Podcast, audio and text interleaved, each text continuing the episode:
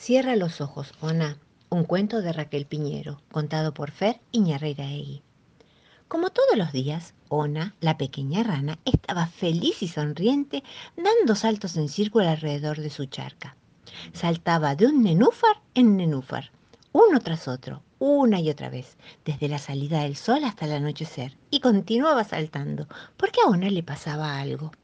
Ona no quería dormir, prefería soñar despierta y de la oscuridad huir. Ona solo quería saltar y saltar sin parar, saltar sin descansar. ¡Salto, salto, salto! ¡Hola, señora tortuga!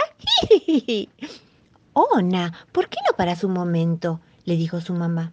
Mamá, es que me gusta imaginar que soy un pájaro enorme que va volando por el inmenso cielo azul. Otras veces imagino que soy un fiero león, en una selva llena de pequeños monitos saltarines. ¡I! Que viene un gran elefante con su trompa larga me quiere alcanzar. Pero yo soy un canguro y doy saltos tan, tan altos, toin, toin, toin, que me subo una montaña y no puede alcanzarme y Basta, basta, para, Ona, interrumpió su mamá. Eso está muy bien, dijo, pero también tenemos que dormir para recuperar fuerzas para seguir jugando. Ya ha anochecido y debes ir a dormir, así que que acostate, abrazate a tu peluche favorito, ponelo bien contra tu barriguita, respira lentamente, cerra los ojitos y escucha lo que voy a contarte. Pero mamá, dijo de pronto Ona, tengo miedo. No temas, respondió mamá rana. A veces hace falta oscuridad para ver mejor las cosas. Jamás veríamos las estrellas sin la oscuridad. Pero ¿cómo voy a verlas si estoy con los ojos cerrados? Ona, no necesitas vernos. Es tan solo para imaginar y sentir lo que voy a decirte. Ona, las cosas más bellas no se ven, se sienten con el corazón. Ahora te voy a contar el secreto para descubrir la belleza de las cosas más simples. Si de verdad querés escuchar el canto de los pájaros o el sonido de la lluvia, cierra los ojos, Ona. Si de verdad quieres sentir los besos de mamá y los abrazos de papá, cierra los ojos, Ona. Si de verdad quieres saber a qué huele una flor o la tierra mojada, cierra los ojos, Ona. Y si de verdad quieres soñar, cierra los ojos, Ona. Sí, Cierra los ojos, Ona, y entonces viajarás en los sueños. La noche te envolverá con su manto de estrellas hasta que la cálida luz del amanecer poco a poco las vuelva a encender. Cierra los ojos, Ona, y escucha qué pasará después cuando el cielo se oscurece y la noche ya se acerca. Todos los animalitos van a refugiarse a sus hogares, junto a sus papás, y con sus peluches abrazados se acuestan para soñar. No temas, mi pequeña Ona. Respira despacio. Relaja tu cuerpo y déjate llevar que una suave nube te viene a buscar y te lleva de viaje por el cielo azul. Las brillantes estrellas te visitarán y rondas y juegos con ellas harás. Mientras en tu camita cálida y mullida, tu mamá te cuida hasta que estés dormida. Mamá rana besó a Ona y a la mañana siguiente, Ona todavía seguía dormida, cuando mamá rana le susurró al oído. Vamos, pequeña Ona, tenemos que despertar. Mueve tu cuerpito inquieto poco a poco, vuelve a la realidad. Ona, entre dormida y despierta, fue abriendo los ojitos y preguntó, Mamá, ¿estás ahí? Siempre, Ona, siempre, contestó su mamá. Cocinera como yo no hay dos, ya mi fama es internacional. Hoy me llaman de París o me llaman de New York, cocinera como yo no hay dos.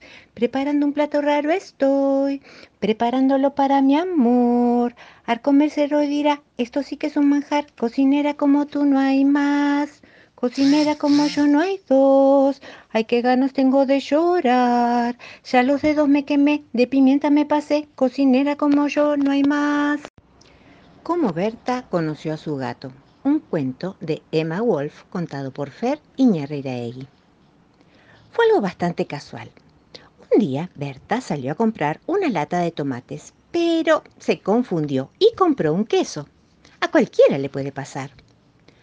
Pensaba volver a su casa caminando, pero se confundió y se subió al colectivo 71. Pensaba bajarse en la casa de su amiga Susie, pero se confundió y se bajó en la puerta del circo Filastrin entró. La función acababa de empezar. Estaba actuando el mago. Berta se sentó en la primera fila. Le gustan mucho los magos, sí, y si son chinos, más todavía. El mago metió una zanahoria adentro de un sombrero y la sacó convertida en un conejo. Después metió un puñado de maíz y lo sacó convertido en una gallina. Después metió una hoja de lechuga y la sacó convertida en una tortuga. Berta aplaudía como loca. Quería más y más y más. Por desgracia, al mago se le habían terminado los ingredientes. Berta, entusiasmada, le prestó su queso. Estaba segura de que le iba a devolver un ratón. Pero... El mago se confundió y le devolvió un gato. Desde entonces lo tiene, en lugar del ratón y en lugar del queso. Qué vanidad, señor, la del cangrejo. A pesar de ser feo, gordo y viejo, camina de costado, mirando con cuidado por si llega a pasar por un espejo. Concurso de Panchos, un cuento de Lego contado por Fer Iñarreiraegui. Es domingo, el sol brilla, los pajaritos cantan y todos van al parque a disfrutar. Mientras las familias van llegando, los vendedores de panchos se preparan para celebrar el día de su concurso. El que prepare los más deliciosos panchos se llevará un premio sorpresa. El chef está contento y muy seguro de que el premio será suyo. Aunque el resto cocine bien, él tiene muchos años de experiencia. Es su trabajo de todos los días. Nadie podría ganarle si se tratara de panchos. Además, tiene el puesto más lindo de todos. Al igual que el chef, Toda la ciudad está emocionada. La gente se acerca a los puestos para probarlos todos. Es una competencia difícil porque los panchos son tan sabrosos y cada vendedor los hace siguiendo su propia receta y a su gusto. Pero, oh no, otro concursante los hace más grandes. ¿Y ahora qué? El chef tiene miedo de perder la competencia. Las familias miran ambos y eligen el otro puesto. Su contrincante está ganando, se siente tan triste. ¿Y ahora cómo podrá resolverlo? No puede darse por vencido, debe pensar cómo ganar la competencia. Después de tanto tiempo de trabajar haciendo panchos, algo se le tiene que ocurrir. Aunque no puede hacerlos más grandes, tiene que haber una fórmula para llamar la atención de todos. Y es entonces cuando tiene una gran idea. Con la compra de un pancho, la bebida es gratis. Emocionado, anuncia la gran promoción. Enseguida todas las familias se acercan a su puesto para comprar. Así todos los van a probar y verán que son los más ricos. Es un día fantástico para todos. Las familias se turnan para comer mientras disfrutan del hermoso día en el parque. Algunos practican fútbol y otros se divierten en los juegos.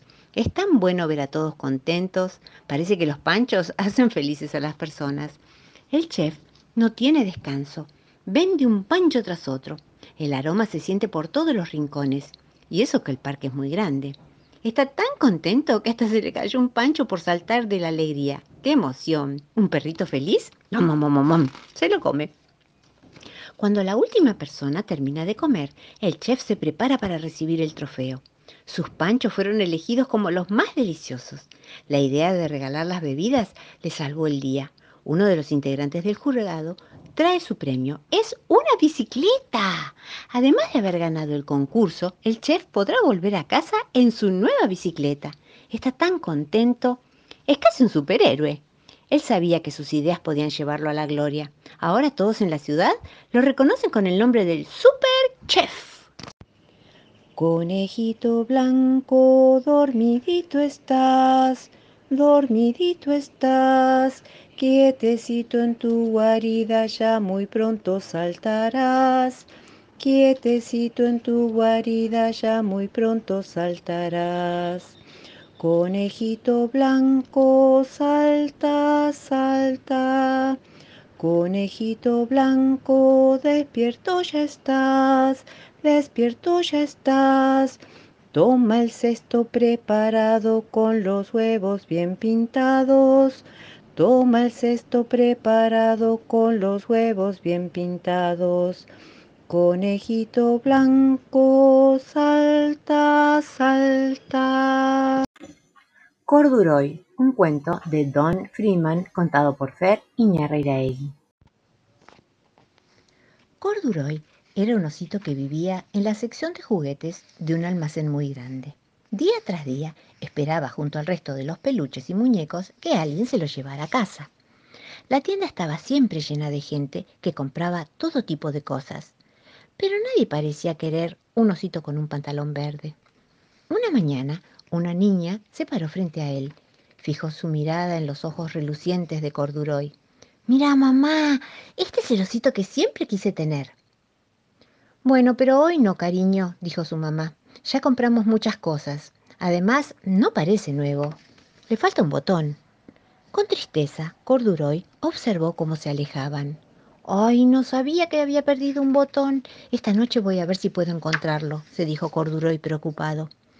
Por la noche, cuando los clientes se fueron y las puertas se cerraron, Corduroy descendió sigilosamente de la estantería y empezó a buscar por todas partes su botón.